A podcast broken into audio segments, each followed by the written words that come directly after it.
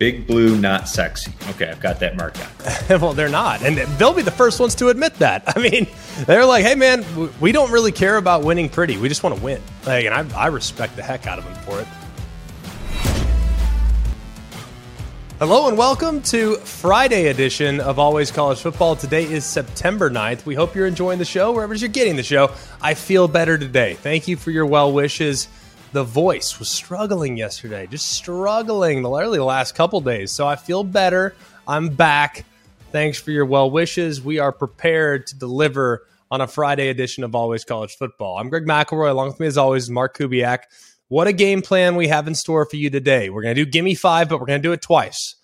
One, first time around, some of the biggest games of the weekend. We'll break those down like we always do. And then, as an additional Gimme Five, we're going to dive into some of the more under the radar games.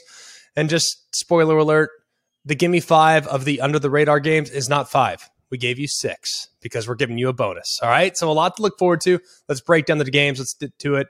Football wall to wall here on Always College Football. So, without much further ado, let's talk about it. Give me five.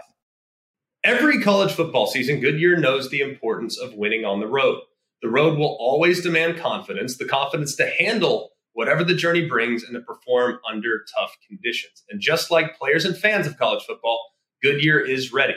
Are you ready for the road? Visit Goodyear.com to find the right Goodyear tires for whatever road you're on this season. Goodyear, more driven. Enjoy all your favorite sports like never before at BetMGM. Sign up using code FIRSTTAKE and receive up to $1,500 back in bonus bets if you don't win your first bet. When you register with BetMGM, you'll get instant access to a variety of parlay selection features, live betting options, and the best daily promotions in the business. And with BetMGM at your fingertips, every play and every game matter more, more than, than ever. ever. BetMGM and GameSense remind you to gamble responsibly. See BetMGM.com for terms. This U.S. promotional offer not available in D.C., Mississippi, North Carolina, New York, Nevada, Ontario, or Puerto Rico. Gambling problem? Call 1-800-GAMBLER in the U.S. Call 877-8-HOPE-NY or text HOPE-NY 467-369 for New York. Call 1-800-NEXT-STEP in Arizona. For Massachusetts, 1-800-327-5050. For Iowa, 1-800-BETS-OFF. For Puerto Rico, 1-800-981-0023. For West Virginia, visit 1-800-GAMBLER.net. First bet offer for new customers only. Subject to eligibility requirements. Rewards are non-withdrawable bonus bets that expire in seven days. In partnership with Kansas Crossing Casino and Hotel. All right, give me five. Probably my favorite segment of the week, if I'm going to be completely honest with you. Why? Because we get into five incredible matchups that we're going to have this weekend. And I like to rank them. Why not? Some people like to disagree. Anytime you can rank anything, it's always good. Just look at the comments. All right. Everyone freaking out about Wednesday's show. And we said, oh, this team should be ranked. Rankings are good. All right. Rankings are good. The fifth most intriguing game this weekend in the college football circuit is Stanford and USC. USC traveling to the farm, actually. That game will be 7.30 Eastern time on ABC. Ironically enough, everyone's talking about SC, things being different there. Well, good news is because if you're SC, you don't like playing Stanford. Struggled. last couple matchups, you dropped two straight. You've lost four of the five in your trips to Palo Alto. However, really look at it, I mean, Stanford's been one of the most dominant teams over SC in the last two decades. If you want to stretch it out away, a ways, Notre Dame against ranked Stanford team, or excuse me, Notre Dame against a ranked USC team is one and nine. Stanford's actually the only team with the winning record against a ranked USC team. So that's in the last two decades. So take it what you will. Different SC team, though, right? Everyone's looking at Caleb Williams. Everyone's looking at Lincoln Riley. And if you look at what Caleb Williams did last week, he was phenomenal 19 and 22, 249, couple touchdowns, uh, completed 86% of his passes. I'd say that's pretty good, right? Highest completion percentage of any USC player since Matt Barkley in 2012. It's been a while since we've seen a performance like that. Matt Barkley that day, by the way, 19 of 20 uh, against Colorado. So a pretty good performance of course. One element that you need to watch here when it comes to USC's offense, Caleb Williams over the last couple years, he's been one of the best in college football and being able to extend plays. He holds the ball longer than just about anybody in the country. Average throw time of 3.4 seconds before releasing the ball. That's the longest of any FBS quarterback in the last two seasons. So something to keep in mind there. Stanford has kind of adjusted their defensive front. They've tried to make things a little bit different. So if Caleb Williams holds the football, can Stanford get home? big thing I think to watch. I thought SC's offensive line looked pretty good last week. Let's go to Stanford, uh, one of the best teams in the FBS in the first six seasons under David Shaw. However, they've really struggled in the last few years. We all know that their defense has been a massive problem.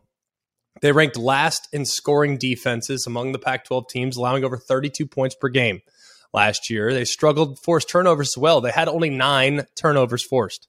You heard that right. Only nine turnovers forced in 2021. That was 124th in the FBS. Stanford, nine turnovers forced.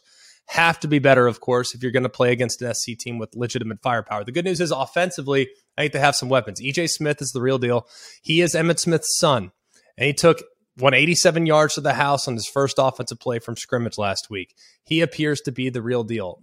If you look at what they have at quarterback, I think that obviously McKee is pretty dang talented. Everyone thinks seems to think he's an NFL quarterback. However, I just want to see him be a little bit more precise. It was good last week. It was great performance in week one. He's got to be more precise against quality competition. Big game, about an eight point spread, ironically enough, opened at 10 and a half, all the way down to eight. I like SC in this game. I think SC is further along than I even originally thought coming into it. Their offensive line looked better. Their defense looked pretty good. I thought they got the ball moved on them a little bit too much against Rice. So they want them to be better against Stanford. I think they will be. Give me SC. Feel really good about the Trojans in this spot. All right, Baylor on the road traveling to BYU. If you look at Baylor, they were five and one against AP ranked teams last season. It's pretty dang good. If you look at what BYU had in the opener, they ran the ball with tremendous, tremendous efficiency 312 yards rushing on 37 attempts. That's the best and the highest mark in a single game since averaging nearly nine yards per carry against Nevada back in 2013. It's their highest yards per rush under Kalani Sitake. He got there in 2016.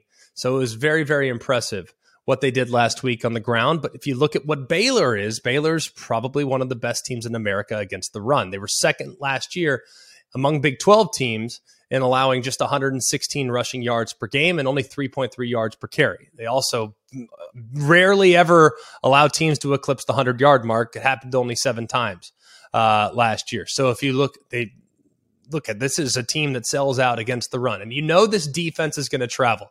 What I think is the game within the game here is Jeff Grimes. You're probably thinking, who is Jeff Grimes? Jeff Grimes the offensive coordinator of Baylor, formerly the offensive coordinator of BYU. They have kind of similar offensive styles. They want to get downhill, they want to lean on the outside zone. The offenses are very simple if you look at them from a 3,000 foot perspective. But as you get down to it, they're difficult on the competition because they don't do a whole lot. But what they do, they do it really, really well. If you look at what Baylor is defensively, they're very solid. You look at what Baylor is offensively. Blake Shapen was deadly accurate last week. He looked tremendous. I think that performance can continue over and over and over and over again. Their chances, I think, on offense are really, really impressive. Let's talk about BYU just for a hot second. They didn't need much against South Florida last week, got out to a 28 0 lead. They were dominating dominating in the first quarter of that football game. If that's what we get over and over and over again, it will be very tough, I think, to keep up with BYU this year. How is it going to go? Right now, BYU a slight favorite. I lean in that direction as well. I love Baylor this year, but two teams that are built very similarly. Give me the home field. Give me the altitude. I think it's going to be rocking there in Provo as they welcome in a top 10 Baylor team. BYU gets plenty of opportunities to play against quality competition. To have one in their backyard, I've been up there before. I've seen a ranked USC team go down in that house. I think it'll be very tough for Baylor to match the intensity of BYU. And if they do, it would tell me an awful lot about what the Bears are going to do this year. If Baylor or if uh, BYU wins, where do you put them? Like, where would you rank Bay, uh, BYU? Depends on how they win. If they go out and they wipe the floor, with Baylor and they take them to the cleaners early, then we're talking about a team that's probably in the top 12. The only thing that might hurt them is the fact that the game's being played at 10:15 Eastern on ESPN. How many people will see it? How many people react to it? Uh, I'm hopeful. You know, if you're doing your job as an AP voter, you'll have a strong reaction to it if they go out and they dominate. But either way, I think Baylor and BYU the amount of similarities between these two programs is unique. Very physical brand of football, very simple offense, but an aggressive offense. But I look at the two quarterbacks too. I mean, Jaren Hall against Blake Shapen, two guys that can flat out play. So I, I really like both these teams. I just lean in favor of the home team here in Provo. I think BYU gets it done with a late field goal to potentially put it on ice. All right, let's go next to Kentucky. They travel to Florida. It's my third favorite game of the weekend. Even though I'm on the call, it's my favorite game personally, but I got to be honest, when I evaluate the slate, there's a couple that I find just the tiniest bit more intriguing. Kentucky going to Florida at 7 o'clock Eastern Time on ESPN. How will Kentucky get it done?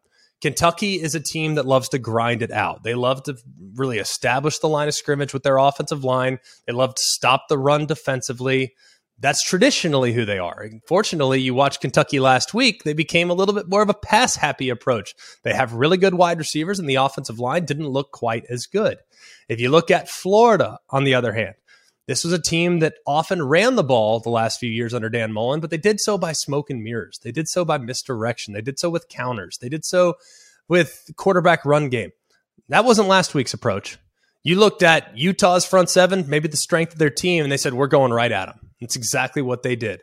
They got downhill. They established the line of scrimmage from the first play until the very last play. I thought the Florida Gators did a really good job along the offensive line. I thought the running backs ran extremely hard and ran extremely decisively by getting downhill. Anthony Richardson is phenomenal. We all know just how gifted he is as a thrower. We all know how gifted he is as a runner. Now, I'd like to see him make a few more routine plays, uh, but the highlight reel is always available when Anthony Richardson is on the field. Will Levis, conversely, on the other side for Kentucky. A lot of people think he's a first round pick. Did have a few misses against Miami, Ohio. One in particular in the right flat actually almost got picked, taken to the house. Um, but he does make it look fairly easy when he's throwing the ball and threading the needle. He's an effortless thrower with a ton of velocity on his passes. So uh, I would say they didn't show a whole lot last week will be interesting, I think, to see what the new offensive coordinator, Rick Scangarello for Kentucky, what does he do to try to make this Florida defense a little bit more uncomfortable? Their offensive line last week, Kentucky's, they struggled. By their standard, Kentucky's offensive line did not look as good as they have in recent years. That team, the team's been called the you know the big blue wall. I mean, we're talking about an offensive line that is constantly in the conversation for the Joe Moore Award that goes to the best offensive line unit in college football. Last week's performance was anything but what I've come to expect from the Kentucky offensive line. So can they be better up front? They're going to have to be against a quality defensive front featuring Brenton Cox off the edge, Gervon Dexter they're off a defensive tackle or inside edge defensive end. These are pretty talented pieces. And then Ventrell Miller in the second level, he played really well last week against Utah. So quality defensive front for the Florida Gators, maybe a little bit gettable in the secondary. We'll see whether or not Kentucky's improved receiver corps and the accuracy of Will Levis We'll see whether or not that comes to the forefront because if it does, it will be difficult for Florida to get off the field. I think this game has a chance to be pretty high scoring, uh, but I also think it has a chance to come down to the very end. Both these teams match up really well. It should be an awesome atmosphere and an awesome game there in the swamp on Saturday night. All right, hype meter for the winner. I mean, you're either going to have Florida, who's beaten two ranked teams, or Kentucky, who goes into the swamp and wins. And the hype for both, which, I mean, how high can it go? The hype for Florida will be more significant.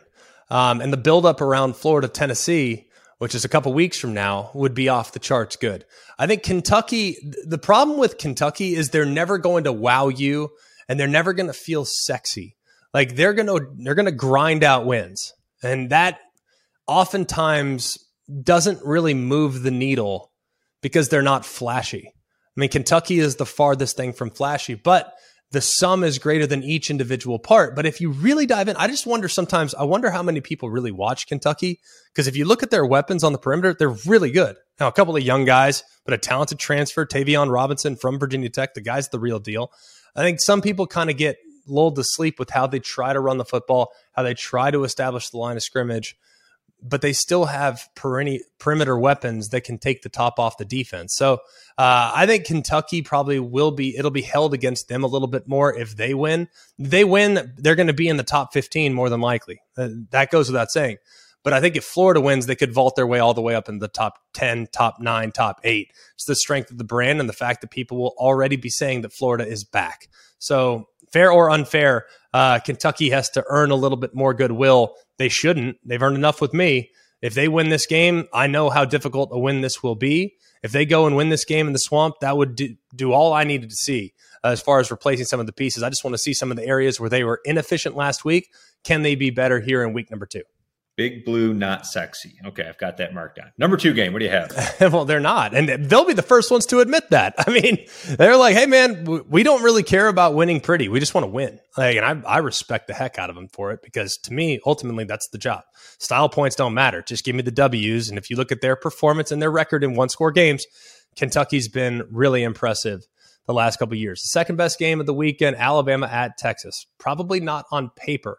This game might not be competitive. We'll see. This game is noon Eastern time on Fox. We look forward to seeing exactly how it's going to go down. How will Alabama get it done? All right.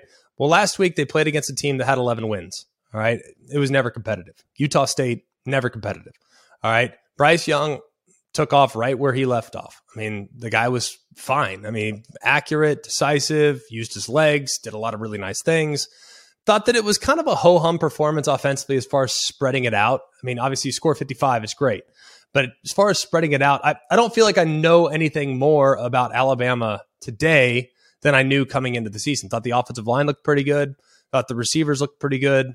Thought the running game looked pretty good. I mean, Alabama kind of did everything that they wanted to do in the game. So it was one of those where it's like, all right, well, good performance, on to the next. Similar for Texas. I don't feel like I came away from Texas after watching the first game.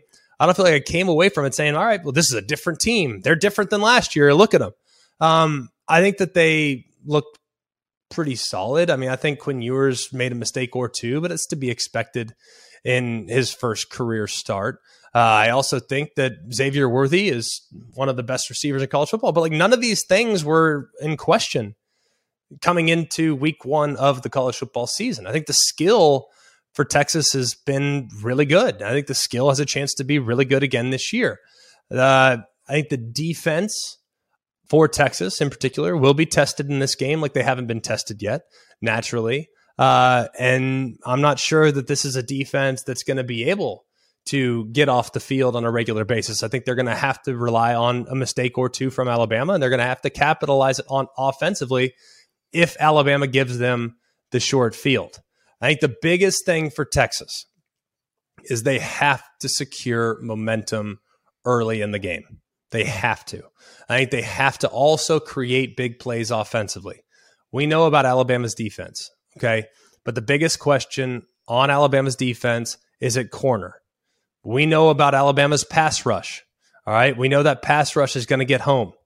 How does Steve Sarkisian, how does he create enough indecisiveness for Will Anderson and for Dallas Turner, Turner and for Chris Braswell how do you create enough indecisiveness with them to be able to drop Quinn Ewers back, allow him to hold the ball for four or more seconds so that those wide receivers can have enough time to get open down the field? That's the biggest question mark to me.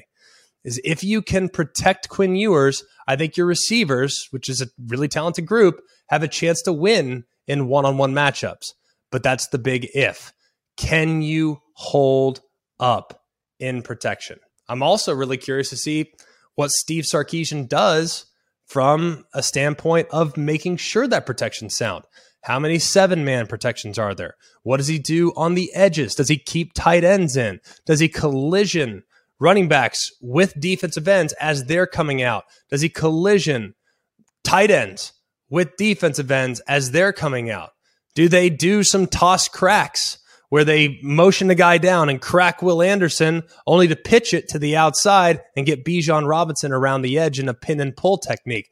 What does he do? Because you know he's been working on this game plan for the last 18 months, and he might not have the horses to pull it off. He might not, but he might be able to provide the blueprint to college football on how you should scheme up Alabama. So fascinating game of cat and mouse this week when it comes to Nick Saban, one of the all-time great defensive minds, against Steve Sarkisian, currently one of the most creative play callers in all of college football. I think Alabama wins the game convincingly because I just don't think Quinn Ewers and that Texas offensive line can hold up against this tenacious Alabama pass rush. A high of 94 degrees in Austin on Saturday afternoon. Macro, my question for you give me a percentage of fans left in the stands at the start of the fourth quarter.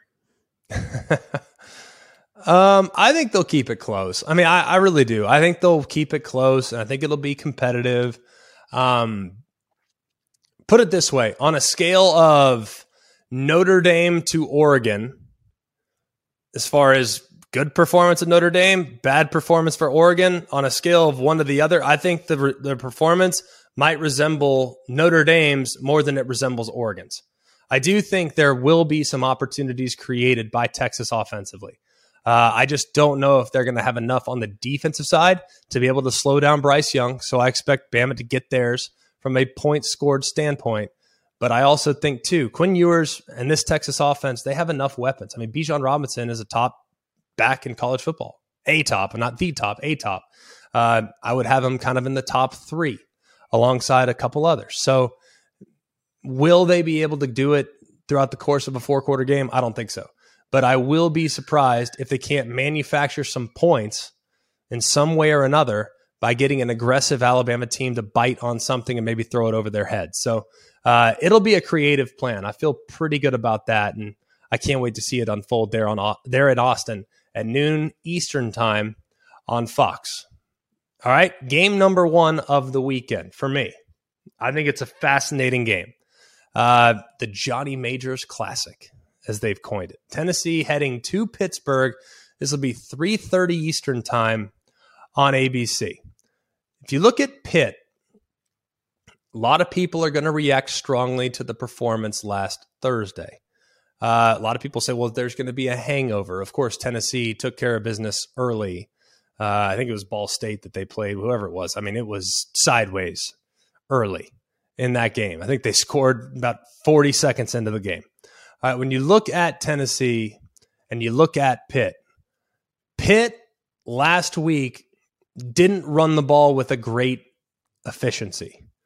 I'm not sure they're going to be able to run the ball with a great efficiency against Tennessee. Tennessee has their fair share of issues, but that's more about rushing the passer. As far as how they hold up in the run game, it'd be interesting to see how they do. Kedon Slovis, I thought looked pretty good, threw for over 300 yards. And I think there were a couple near misses that probably not going to be misses as we get further along in the season. That was some week one rust, and they didn't miss by much on a couple of deep shots. You know that Pitt also is going to rush the passer with unbelievable tenacity. You look at their defensive front. What can they do to apply pressure to Hendon Hooker? Can they do proper job substituting to kind of neutralize the tempo that Tennessee's going to throw out there as well? Of course, when you're playing against Tennessee, it's hard to pin your ears back for four quarters. It's because of how many plays they're likely to run. But either way, can this defense get home against Hendon Hooker? When you look at Tennessee, pretty dang impressive how this offense has kind of been put together. It's almost a slam dunk. They're going to get to 35. It's almost a slam dunk. They're going to get to 500, 400, 450 yards of offense. It almost feels like an like an inevitability that they're going to get there almost every week. The problem is, what can they do defensively to get after the opposing offense? Because last week they did not record a sack, not one. It's the first time an SEC team didn't record a sack against a Mid American Conference opponent since 2016. Now, granted, there's not a lot of those games on tape, but either way, Tennessee, big question mark coming into the season is how do they create pressure? Well, if there's one thing I saw last week from West Virginia is that they were pinning their ears back and they were coming after the quarterback, and Kedon Slovis took a lot of hits. As a result, it might have affected him a little bit. Will he be affected by Tennessee? You have to hope. And the other thing, too, in a game of what should be ups and downs, it'll be really interesting. Interesting stat that I came across in this game Pitt one of the best teams in the country when playing against SEC competition. They are 7 1 and 2. That's right, seven wins, one loss, two ties against members of the SEC. The only loss that they experienced was back in the 2013 BBVA Compass Bowl that was against Ole Miss. So it'll be the first time, too, that an SEC team is traveling to Pitt in their history. So an interesting matchup this weekend. I lean Tennessee, but I lean Tennessee close. I think Pitt's going to do enough to disrupt the rhythm of the Tennessee passing game with their pass rush, but I think ultimately Tennessee's weapons on the perimeter are going to be too much for Pitt. And in isolations on the outside, which is what really is what Tennessee wants to create and what Pitt oftentimes creates because of how much respect Pitt safeties will play in the backfield with their run support. They're going to leave their corners on islands occasionally, and that's not a matchup I like for Pitt. I think Tennessee can win those matchups, and that's why I think they win the game. But I think they win the game close in what should be a high scoring affair. We all know breakfast is an important part of your day, but sometimes when you're traveling for business, you end up staying at a hotel that doesn't offer any. You know what happens? You grab a cup of coffee and skip the meal entirely. We've all been there. But if you book a room at La Quinta by Wyndham, you can enjoy their free bright side breakfast featuring delicious baked goods, fruit, eggs, yogurt, and waffles. And really, who doesn't want to start their day with a fresh hot waffle? Tonight, La Quinta, tomorrow, you shine. Book direct at lq.com. Now, let's talk about the play of the week. The pressure to follow up Hypnotic and Cognac, weighing heavy on the team. Hypnotic was in the cup, blue, and ready for the play. And boom! Añejo Tequila came in with a smooth assist to Hypnotic's tropical fruit finish. Shaken, strained, poured. It was green and good! The playmaking splash shifted the tempo. Another great cocktail from the Hypnotic team. Every season is Hypnotic and Tequila season. Hypnotic Liqueur, Bardstown, Kentucky, 17% alcohol by volume. Hypnotic reminds you to think wisely, drink wisely. All right, give me five continues. All right, but these five or six, I might give you a bonus in there. These five are five games that are not going to be talked about enough, but they're highly competitive and they're highly compelling. Let's start with Boston College at Virginia Tech. Boston College and Virginia Tech, I might add, didn't start the way they wanted to start. All right. Boston College had a bunch of mistakes and ultimately led to a big loss. Virginia Tech, meanwhile, not to be outdone, uh, I'm not sure anyone could have made more mistakes than them. If you think of five turnovers, 14 penalties, fourth quarter collapse, this is kind of tricky game. Going to be important for either one of these two teams to get back.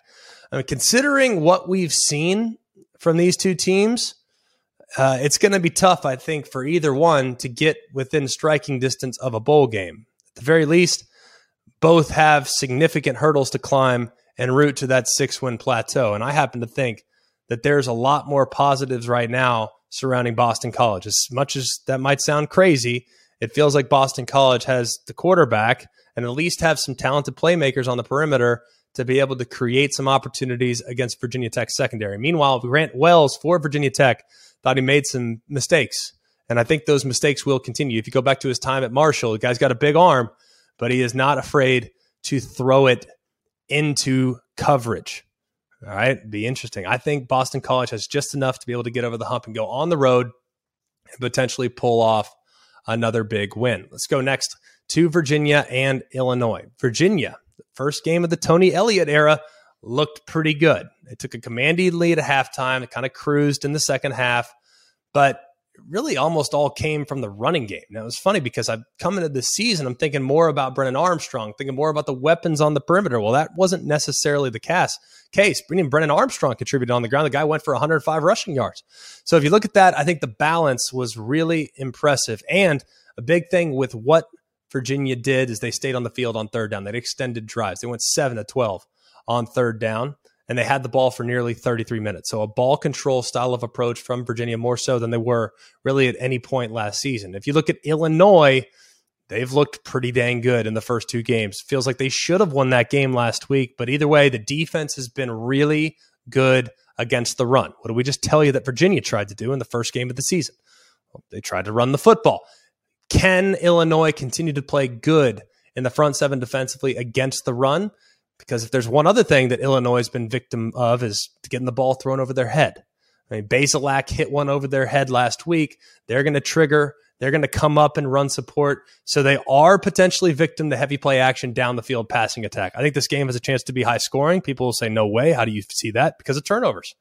if you look at turnovers, Illinois gave away the ball four times against Indiana, and there were several times in which they had the short field. And I think if you look at Virginia, I think the passing game will open up. I trust the quarterback at Virginia just a little bit more, but I like the team of Illinois just a little bit more. Give me Illinois to take care of business at home and get to two and one. One of my favorite games of the weekend, but probably a little bit under the radar. It's Oregon State traveling to Fresno State. If you look at Oregon State last week, 24 nothing at halftime against a quality Boise team, and they went in cruise control. I thought Chance Nolan threw the ball extremely well. I thought the running game was pretty dang good, and the defense at times looked terrific. Now, the line, the defensive line really pushed the pocket, and really the secondary coverage was tight on the outside. Now you get a chance to go play against a team that scored 35 against Cal Poly. Is Cal Poly any good? Probably not, but worth noting that Fresno State in the first game back in the Jeff Tedford era did a great job. I mean, we knew Kalen DeBoer was a great offensive mind. Tedford's back at Fresno State, not concerned with what I saw from them. Jake Haener, I think, is one of the best quarterbacks in college football, threw for nearly 400 and a couple touchdowns. But don't forget about Jordan Mims in the run game. They were very, very solid. So I think if you're going to try to find issues with Fresno State, you're kind of nitpicking a, little bit. So I look at this and I think Haener and the veteran presence that is Fresno will give Oregon State all they want. All they want. All right. But again, I'm trying to get a sense for whether or not Fresno State was the real deal, or excuse me, whether or not Boise State was the real deal. I don't think they were. And I think some of the positivity that I've garnered about Fresno or about Oregon State, I've said that like three times now. I've got Fresno on the mind, obviously. You probably tell where I'm going with this pick. Everything I've seen from Oregon State makes me feel really good about Oregon State, but I have to go back and dive a little bit deeper. And I look at, at Boise, and Boise's got all kinds of issues. So I'm going to actually lean in favor of the home field. I like Fresno actually in this game. When going with quarterbacks, I trust Jake Haener more than I do Chance Nolan. I think Chance Nolan might throw one or two to Fresno. And as a result, the Bulldogs get it done at home. Let's go next to the Cyhawk battle. I think that's what it's called. It's Iowa and Iowa State. This one's going to be played in Iowa City. A lot of people are going to look at Iowa's performance last week. They're going to say, well, you know, seven points. Seven points. How many from the offense? Three. All right, well, fine. I get that. It was not pretty. It's actually everything but.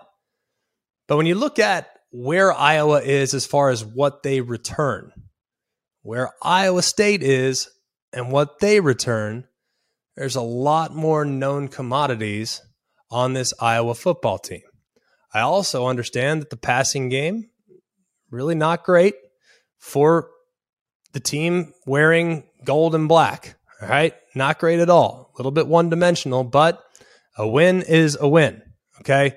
You look at the run game is a little bit more about where I'm concerned. I think they actually did an okay job running the football. 72 yards, it wasn't great, but there weren't any big bursts. They kind of churned it out, and you got to give credit to South Dakota State. They hung in there pretty dang well. On the other side, the defense was off the charts good. All right. I know if there's one thing I know in this matchup, you take Iowa offense, Iowa defense, Iowa State offense, Iowa State defense. I know Iowa's defense is going to show up. They're the best unit in the game. All right. They allowed 120 yards last week. I know it's against South Dakota State, but either way, that's pretty good. Now, I don't think this is going to be a high scoring affair by any stretch of the imagination. Having just 173 yards, on the day offensively for Iowa last week left an awful lot to be desired. But either way, a win's a win. And if you look at how this series has gone in recent years, Iowa's a better matchup. They've been a better team. They've been more physical. And I've seen better Iowa State teams struggle with worse Iowa teams, potentially. Give me Iowa in this game. I think they actually take care of business. I think it's going to be one heck of a matchup. I think it's going to be a war, that's for sure. If there's a physical game, if physical brand of football is your style, that's the one to watch. Uh, let's keep it in the Midwest for just a hot second. Missouri traveling to Kansas State. I think the weapons that Missouri has right now surrounding Brady Cook is intriguing. We know Luther Burden, even though he was relatively quiet last week, didn't have a huge productive stat line, But either way, the offense got going after a little bit of a slow start and they found a lot of opportunities. I think the run game isn't going to skip as much of a beat as I originally thought. Tyler Badie, I thought would be enormous shoes to fill. I think they can be filled, even though it won't be easy. And you think about also, if there's one thing that I was very impressed with, is that when you look at Missouri's defense, it's a much maligned group. We know they've had their struggles. They gave up just 11 rushing yards. They also had some sacks. They had nine tackles for loss. There are some things that I felt pretty good about containing Adrian Martinez, this guy I think that you know has been prone to make a mistake or two every once in a while, is something that you need to keep into a mind. Now I know that this really wasn't that competitive a game last week for Kansas State against South Dakota. But Deuce Vaughn looked as good as advertised. The guy's always amazing, 126 yards and a score. And the offense really didn't do a whole lot. They didn't have to do a whole lot. So I just love the idea of an old school Big 12 matchup here. It's a big moment, I think, for both teams. It might be a tipping point for both teams. Winner's going to get a huge boost. Loser's going to come back saying, man, what the heck has gone on? I think it'd be really important for Eli Drinkwitz to get this done. They're 12 and 12 right now. And I think knowing just how difficult the gauntlet's likely to be when he gets into SEC play, this feels like one that Missouri absolutely has to have. Now, Missouri has a few more options. They have a few more weapons, but I'm actually going to go with Kansas State. I think it's a difficult place to play. I think Klieman will have a good defensive plan. I think they'll be able to cover down and do a good job of getting after the quarterback. They're going to play insanely hard and they'll hold up better against the run than Louisiana Tech was able to do just last week. So I actually lean just ever so slightly in favor of the home team. Give me Kansas State. Houston and Texas Tech. Interesting game here. We know Houston went to overtime last week. There were a lot of mistakes last week from Houston. If I'm Dana Holgorsen, uh, I'm flipping some coffee tables and I'm, you know, breaking some windows back at the facility. Way too many mistakes. The offense couldn't really get going. They had 11 penalties. It's just a struggle. But they dominated time possession. They clamped down when they absolutely had to. And I think they did a pretty good job kind of containing Frank Harris, with the exception of a player or two here and there. But now you're getting a team that is going to be starting a backup quarterback, even though the backup quarterback was pretty dang good last week. Donovan Smith will get the start. He looked really steady last week, albeit against lower level competition. Either way, winning the way they won is impressive. 337 yards off the bench, not bad. Uh, so we'll see whether or not Houston's defense has as many question marks and see whether or not Houston's defense is able to do a little bit better job in the passing game than they were able to do last week. Because Harris, even though he didn't get running around very often, he did kind of torch him a little bit through the air. Can Joey McGuire get things off on the right start? And Zach Kittley, the offensive coordinator, what kind of scheme does he put together to try to make life difficult for the backup quarterback who was in a really hotly quarterback contested battle? So either way, We'll see exactly how it goes. I lean just ever so slightly in favor of Texas Tech here. Coming into the season, I kind of liked Houston, but after last week's performance, I think Houston has a few too many holes on defense, and I think Zach Kittley, the offensive coordinator, will be able to take advantage of those holes. Told you there was going to be a bonus. I just gave you five. I'm going to give you one more, and why not? South Carolina traveling to Arkansas to play against a very impressive looking Arkansas team last week. We know Cincinnati's a team that's really good against the run. Arkansas rushed for 225 and averaged over six yards a carry, especially on rushes outside the tackles. All right, if you look at Carolina, South Carolina, excuse me, UNC fans are going to lose their mind, but I'm sure South Carolina fans are loving it. South Carolina last year averaged giving up five yards per carry outside the tackle tackle box. That's the sixth best in the SEC, so middle of the pack if you will. When you look at South Carolina a little bit deeper, you're going to look at the final score. You're going to say 35 14 against Georgia State. Georgia State's pretty good. Uh, should feel pretty good about that win. Well, I think there's actually quite a bit of room to grow. I thought Spencer Rattler was just okay, made some amazing plays, but also made some plays. It's like, ooh, you know, not not so great. Maybe trying a little bit too hard. Um, there were a bunch of misses in the game too, as far as his accuracy is concerned. Like I said, the highlight reel play will always be in there but I'd like to see him make the ordinary play a little bit more often. I know really all last week for South Carolina really came down to their special teams. I mean, I'm not going to, I don't spend a ton of time on special teams, but it's now become a theme when watching South Carolina. They blocked a pair of punts last week, returning both for touchdowns. That's five blocked punts in two seasons under Shane Beamer. You heard that right? Beamer, right? Beamer ball, like Virginia Tech back in the day. I'm not going to have the dots. It's his son, obviously, but five blocked punts since Shane Beamer took over there in Columbia, South Carolina. That's tied with Texas for the most in the FBS since the beginning of last season. So maybe the third phase will have a huge influence in this game. Here's what I'm trying to figure out. Was South Carolina, their opportunistic nature, especially in special teams, will that translate to better competition? We know that Arkansas is battle tested. I don't know if South Carolina is battle tested. I think it's going to come down to whether or not South Carolina can hold up at the line of scrimmage against this rushing attack for Arkansas. We know that they have multiple backs, several of which are very, very good. We know KJ Jefferson, very, very good, but I didn't think he played great last week. I thought he did a lot of nice things in the ground. I thought he missed a few too many throws, and I thought the accuracy would be further along than I saw last week. So cautiously optimistic, but either way, I think KJ Jefferson is only going to get better from here. The biggest question mark I have in the game I saw Jalen Catalon go down. I saw a couple of members of the secondary there for the Arkansas Razorbacks go down. And I thought the defense was not the same when those guys were not on the field. Ben Bryant missed a couple throws downfield. He's the quarterback of Cincinnati. I don't know if Spencer Rattler will miss those throws. If he doesn't, will it be a long day potentially for that Arkansas defensive secondary? It's certainly a possibility. So either way, it's going to be a heck of a matchup. I lean Arkansas, but I think it's going to be really, really close. I think the final score somewhere in the vicinity of like 35 28, somewhere around there.